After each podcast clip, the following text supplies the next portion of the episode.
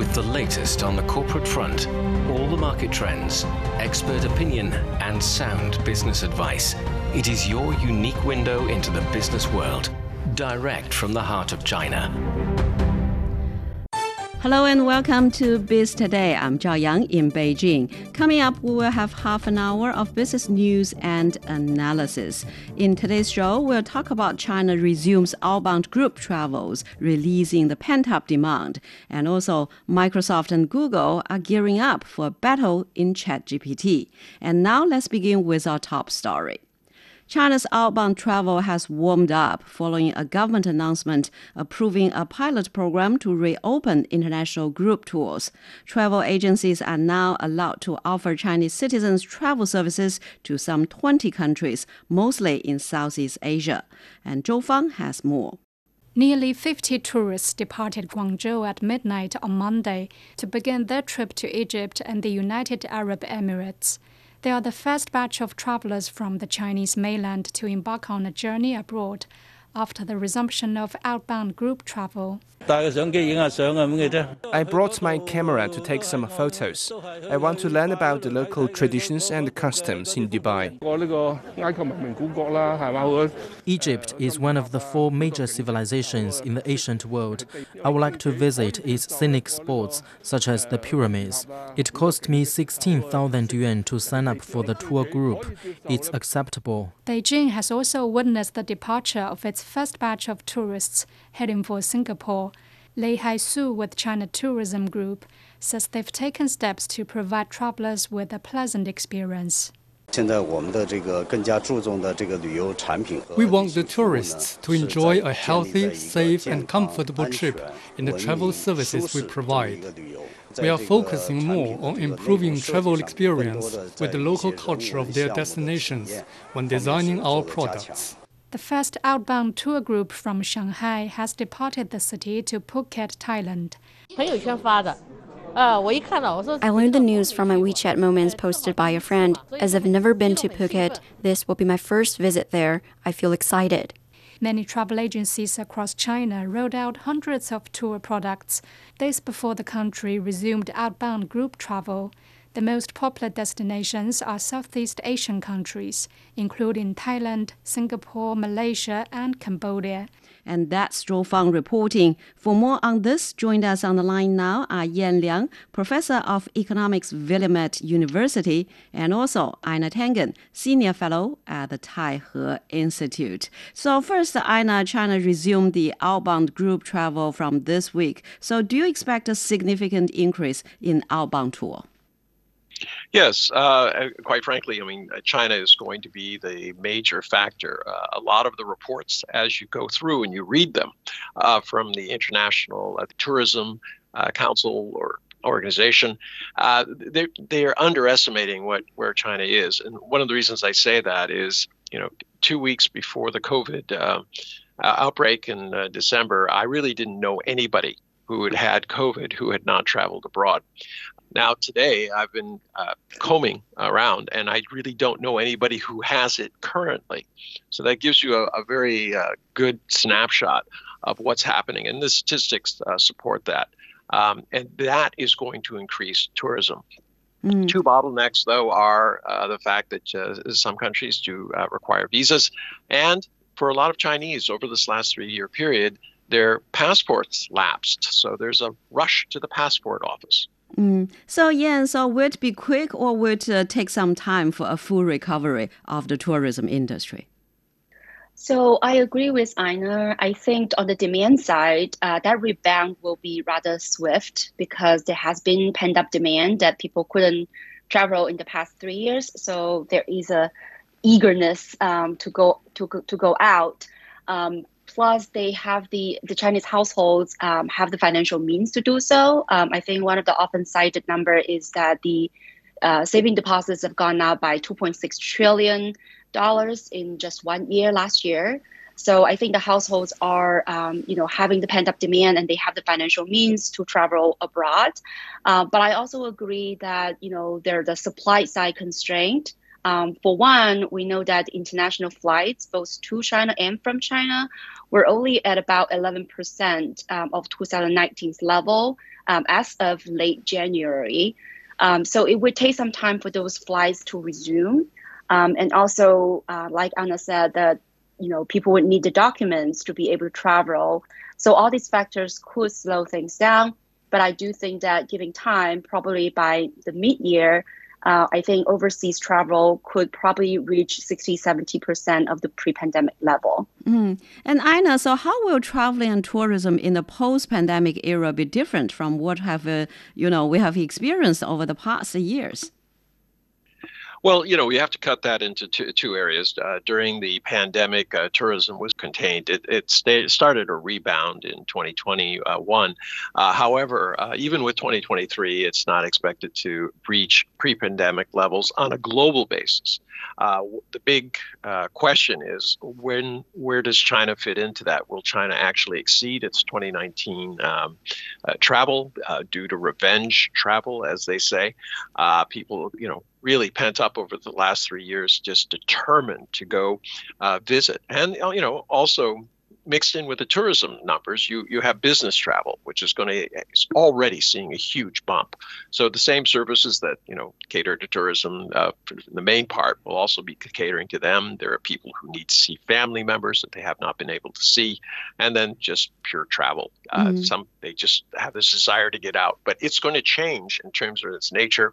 Already, uh, Gen Z is having an effect uh, much more emphasis on experience travel, not the same, you know, take a pic, get on the bus, take a picture, get back on the bus, and go to the next place where you take a picture.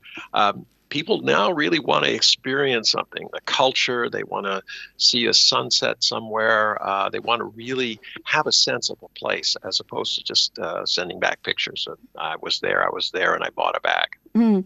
And so, yeah, according to China's large online tourism platform Ctrip, Thailand is among Chinese uh, outbound travelers' top destination. And uh, Vietnam, Indonesia, Singapore, and uh, Cambodia had the highest search uh, volume. So, how do you look at this trend?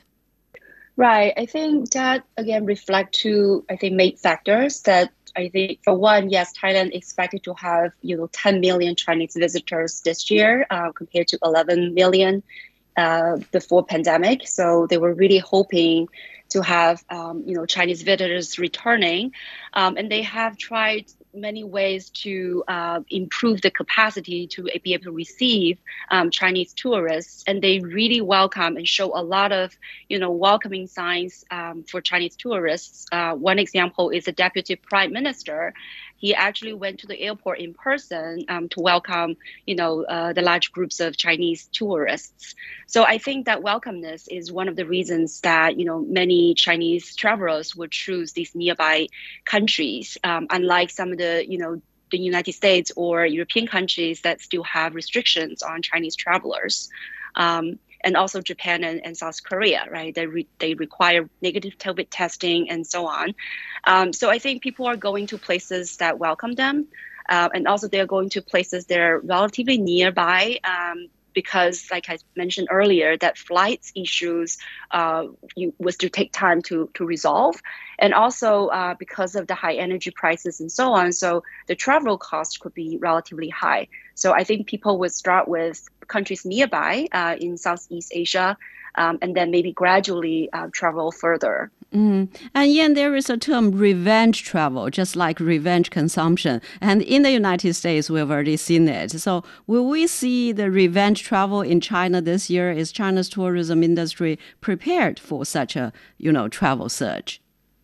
Right. I think from the uh, Spring Festival, we have already seen that you know domestic travel has rebounded really strongly and reached about you know 70% of the pre-pandemic level. Um, and I think you know Chinese tourist sector, the service sector, are also very ready to open um, to resume the businesses. So I think yes, that revenge travel would be very helpful. And one of the things that I think uh, it's also interesting is now people are also when they do the searches, when they do the bookings, they also increase their spending. So that you know, revenge spending is totally, I think, um, at play. Um, people are not only you know eager to travel, but they're also eager to open their purse strings and start spending and experience you know the different cultures and you know the different um, cultures and different uh, uh, experiences. So I think the Chinese tourism uh, will you see a relatively quick rebound. Mm. And so, Einar, so before the pandemic, Chinese tourists made uh, uh, over 150 million outbound trips. According to the World Trade and Tourism Council, Chinese tourists spent uh, more than 245 billion US dollars globally in the year 2019. This is the most in the world. And how China's tourism industry will recover this year? Well, it, it, will recover. The question is to what extent. Will it exceed mm. 2019 numbers, or will it simply go forward and, uh, you know, uh, be lesser? But the the real issue here is tourism is a wonderful uh, stimulus for uh, countries, especially in Southeast Asia. Uh, you know, 254 billion may not be a lot for Europe and America. It's still significant, but for countries uh, around who are part of the Belt and Road, part of RCEP, who are friendly to China, this is going to be a real lifesaver because it puts people to work, people who need these jobs. I mean, they have uh, stories about uh, in Thailand, a bus driver was working six days a week in 2019 basically through the uh, the entire period of COVID, he was only working once a week, and he's anticipating and happy to get back to work and start earning some money. So uh, th- these are affecting real people at the basic level. This isn't corporate greed or you know greenwashing or any of these things. This is this is real stuff to real people. Mm. And Yan, so how do you think the resumption of the Chinese tourism industry will impact the economy, the Chinese economy this year? Right. So I think that it's very important because tourism not only directly account for, you know, GDP and, you know, job creations and so on, but also tourism will create a lot of multiplier effects. So, you know, when tourists go out to travel, they would take transportation, they will stay in the local hotels, they would, you know, dine out, they will purchase, you know, uh, souvenirs. So all these could create a very good network of industries and boost a lot of service jobs and income of the, you know, local areas. And I think globally, China also is in is playing a very significant role. Uh, China actually accounted for about 12% of the tourism spending and 8% of visitors worldwide mm. um, in 2019. And for the whole decade before that, China contributed to one quarter of the increase in international travel spending and also 15% of the growth in uh, global tourists. Um, so that means, you know, China is going to, uh, you know, once the tourists are, um, you know, both domestic travel and international travel resumes, that could really lead to a lot more, you know, growth um, in the GDP. So, for example, um, it has been estimated that Thailand's GDP may be boosted by a whopping 2.9 percentage points um, thanks to the Chinese uh, tourism. Um, and Singapore could also get a higher GDP growth rate um, by about 1.2 percentage points, again, thanks to you know the Chinese tourism. Mm. So I think again, with China opening up, with China rebounds back, um, that will contribute not only to its own domestic economy, but it will contribute significantly to global economy as well, especially some of the tourism-dependent countries. Mm. And so, Einar, so for China's economy this year, can the service sector and consumption become a major driver of the economic recovery?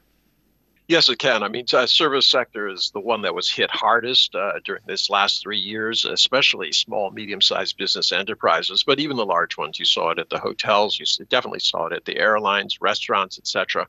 Uh, they were all, you know, they had to lay off staff. Now the issue now is uh, getting them back. Uh, right now, the restaurants are full, but you'll note that the usual number of servers are not there because they simply some have not returned from uh, their holidays but others, um, you know, they were laid off. Uh, they went home, and getting enticing them back is going to mean that there's going to be a slight price increase, which isn't all bad. I mean, you know, remember uh, when these servers earn more money, they have more money to spend, and that's one of the big issues about restoring confidence and getting this economic multiplier to be going upwards instead of, as you see in some economies in the US and Europe, going downward.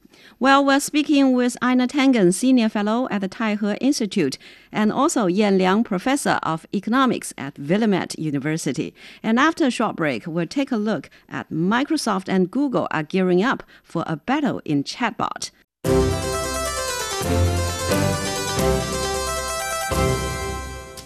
I am Dan Wang, Chief Economist of Hang Seng Bank China.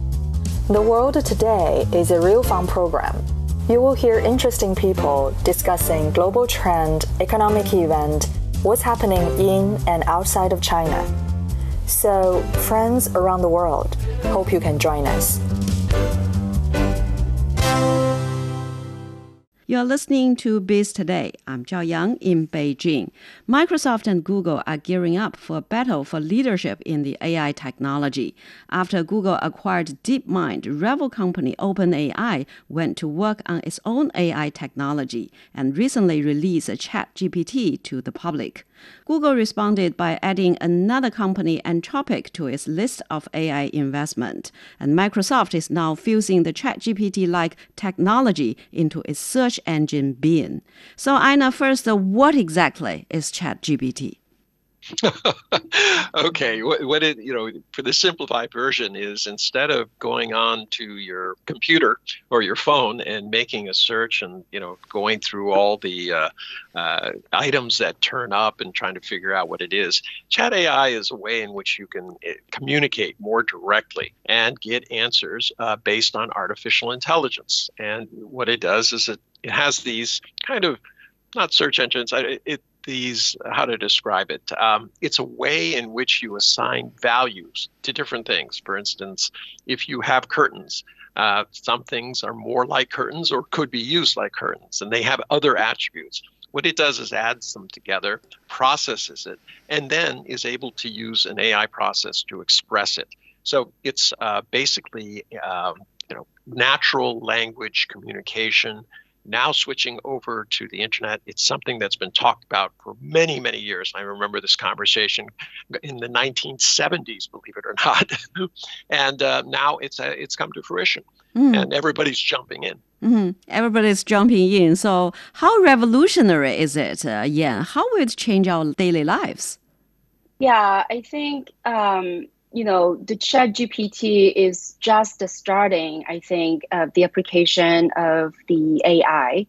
So I think the really the, the sort of revolutionary effect has still remain to be seen. But I think for chat GPT, we have already seen a lot of the potentials. So I think as what Einar was talking about, um, you know, GPT was able to generate um, human-like responses. It can write codes. It could provide you know, rudimentary financial analysis. It could write songs, poems, essays. Uh, you know, it could provide customer services. It could make predictions and giving, you know, personal advice and translation of texts and so on and so forth. So in some ways, I think it's revolutionary in the sense that it will be able to change the workplace and change the way we perform certain tasks. Mm. Um, it could help to augment and support, you know, our workers. It could help us to become more productive and efficient. Uh, it could really allow us to do things that are more requiring you know sort of critical thinking interpersonal skills as opposed to some of the repetitive and skill based i mean sorry uh, repetitive and routine based you know uh, repetitive pattern types of jobs. So all of these i think you know will be wonderful. And i know that you know it also create a lot of ripple effects in for example in the education sector. Um, and I think going forward, uh, which is what OpenAI is planning on doing, is they will make the tool, make the Chat GPT um, as available as external application for other uh, apps or other websites. So that means, you know, we could embed or integrate ChatGPT to create, for example, visual assistants, customer service bots, or marketing tools. Um, they could also generate, you know, documents and perform other, you know, work. So down the road, uh, we could also imagine using, you know, the ChatGPT and add a similar bot to create new ideas and simplify decision making. So I think overall it will be very interesting to see how um, the development is going to go. But that said, I think again this is just one small application of the entire AT um, artificial intelligence tools. Um, so that would definitely also transform other industries, you know, from manufacturing to healthcare to finance um, so I think investment has been, you know, surging the field. People are super excited about it. It takes only three months for ChatGPT to have 100 million users. Um, as compared to you know TikTok takes nine months and Instagram takes you know two two and a half years to mm. reach the 100 million users. Mm. So it does seem that there's a lot of hope um, of this AI gen, uh, uh, sort of revolution. Mm. So Einar, so what are the most likely effects this innovation will have on us? well, there are a lot of them. Uh, I mean, I, I've already know companies that have fired their copywriters, and they basically just have one person instead of ten. Uh, one person kind of look over the results of uh, ChatGPT. Um, but you know, this this is not ChatGPT is not a it doesn't have a uh, a monopoly on this field. There are 20 competitors out there who are hard charging to try to get ahead. And, you know, as we've seen with the uh, electric vehicle market, everyone jumps in. Mm-hmm. Uh, but in the end, it starts to winnow down to the big two or three. Uh, right now, it's uh, Google and Microsoft are the ones that are being mentioned uh, most often because of, you know, obviously they have high gearing in terms of their financial backing. But, you know, in the end, it's going to be how you can transfer all of this uh, ideas and monetize it. And this is going to be a, a tremendous monetizing tool, but eventually it'll be gamed. Uh, and what I mean by that is, you know, when the internet came out and people could search for things for products or you know, opinions about products and things like this, um, you know, it, it, was just very natural. But then, you know, all the advertisers, people who wanted to get in there and, and get their products noticed, started gaming the system. And I think mm-hmm. you're going to start to see this. So, um, you know, there's always this kind of cat and mouse game going on between uh, entities which are trying to discover useful information and other entities that are trying to insert themselves into that. So it's it's an ongoing game. This is not the end all. This is just the beginning. I completely agree with Yan on that. It's uh, going to do it in terms of impact. Yes, on jobs in one sense, uh, but also it's going to uh, decrease the amount of time instead of you know, combing through uh, the results of my uh, internet search, this will really, uh, if I ask the right questions, mm. and this is very important, questions are going to be more important than answers because they can provide the answers if you provide the right questions. Um, it'll save a lot of time. I won't have to pour through this. I just say top rated by um, you know individuals who are trustworthy and industry put it all together and tell me what is the best humidifier that I can buy for under two hundred dollars, uh, given that I'm not a tech nerd and I don't need it to uh, dry my laundry. Mm. So this is the kind of stuff that will uh, change things. But as I said, uh, other entities will start gaming it. Mm. So, how would you evaluate the significance of this uh, AI revolution we are seeing today, and how is it different from the previous technological revolutions? Well, it's it's different in terms of technology and application, but you know every solution just creates new uh, problems or challenges, and this is uh, very typical. I believe that this is in fact game changing because you know efficiency is what the um, uh, computer, that the data digital revolution is about. If I can save time, if I can save money, if I can save resources, then that will succeed. And this definitely does that, uh, regardless of who comes out on top, etc. The issue is that they are going to create a new reality in terms of how I find uh, information and make decisions, and that's really, really crucial. So mm. it has a very big uh, uh, future. Question is, uh, how does it develop? Mm. So yeah, actually, uh, Einar mentioned improving the efficiency, but will people lose jobs because of this kind of AI development? And if so, what kind of jobs will be lost? Yeah, that's interesting question. So I know some of the news media they have actually interviewed quote unquote uh, ChatGPT and have it uh, analyze what kind of jobs that you know ChatGPT will be replacing. Um, so I think some of the jobs, as I mentioned earlier, that are more routine based, they're more repetitive, then they're more sort of tedious. So things like data entry, data processing, customer services, um, translation, and some of the routine kind of writing and content generations, those probably will be the job that could be easily replaced by you know chat gpt um, but there are right now i think two major issues uh, with the chat gpt is one is um, ChatGPT could provide some uh, very authoritative but completely fictitious and wrong, incorrect, inaccurate answers. Um, so that's why for some of the jobs that may have high liability issues, uh, I think the uh, you know the industry will be very hesitant to completely replace you know human work with ChatGPT. So things like you know you could have ChatGPT to produce to produce some of the repetitive you know paralegal documents, uh, but you cannot use ChatGPT to completely replace a lawyer.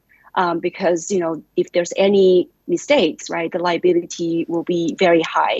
So, um, so those are the jobs that I don't think the ChatGPT can be completely uh, replaced.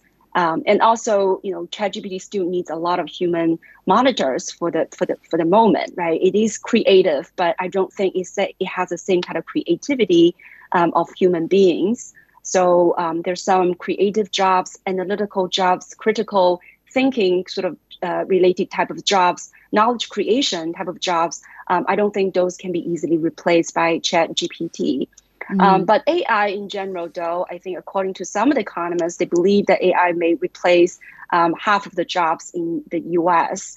That said, ChatGPT also added that the net effect is still dubious because ChatGPT could boost efficiency and could open up new areas, um, you know, for, for jobs. For example, AI monitor, AI management, right? So the net effect will really depend on the level of investment in AI um, and also the strength of our education training system and also the overall health um, of the economy. So take its, take its word for it.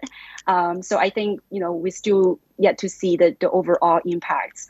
Um, but AI does you know is expected to add to you know close to $16 trillion to the global economy by 2030. Mm. So what that means is that on the net, the, the effects will be positive but definitely there will be displaced workers, sectors, and and and jobs, and even maybe countries.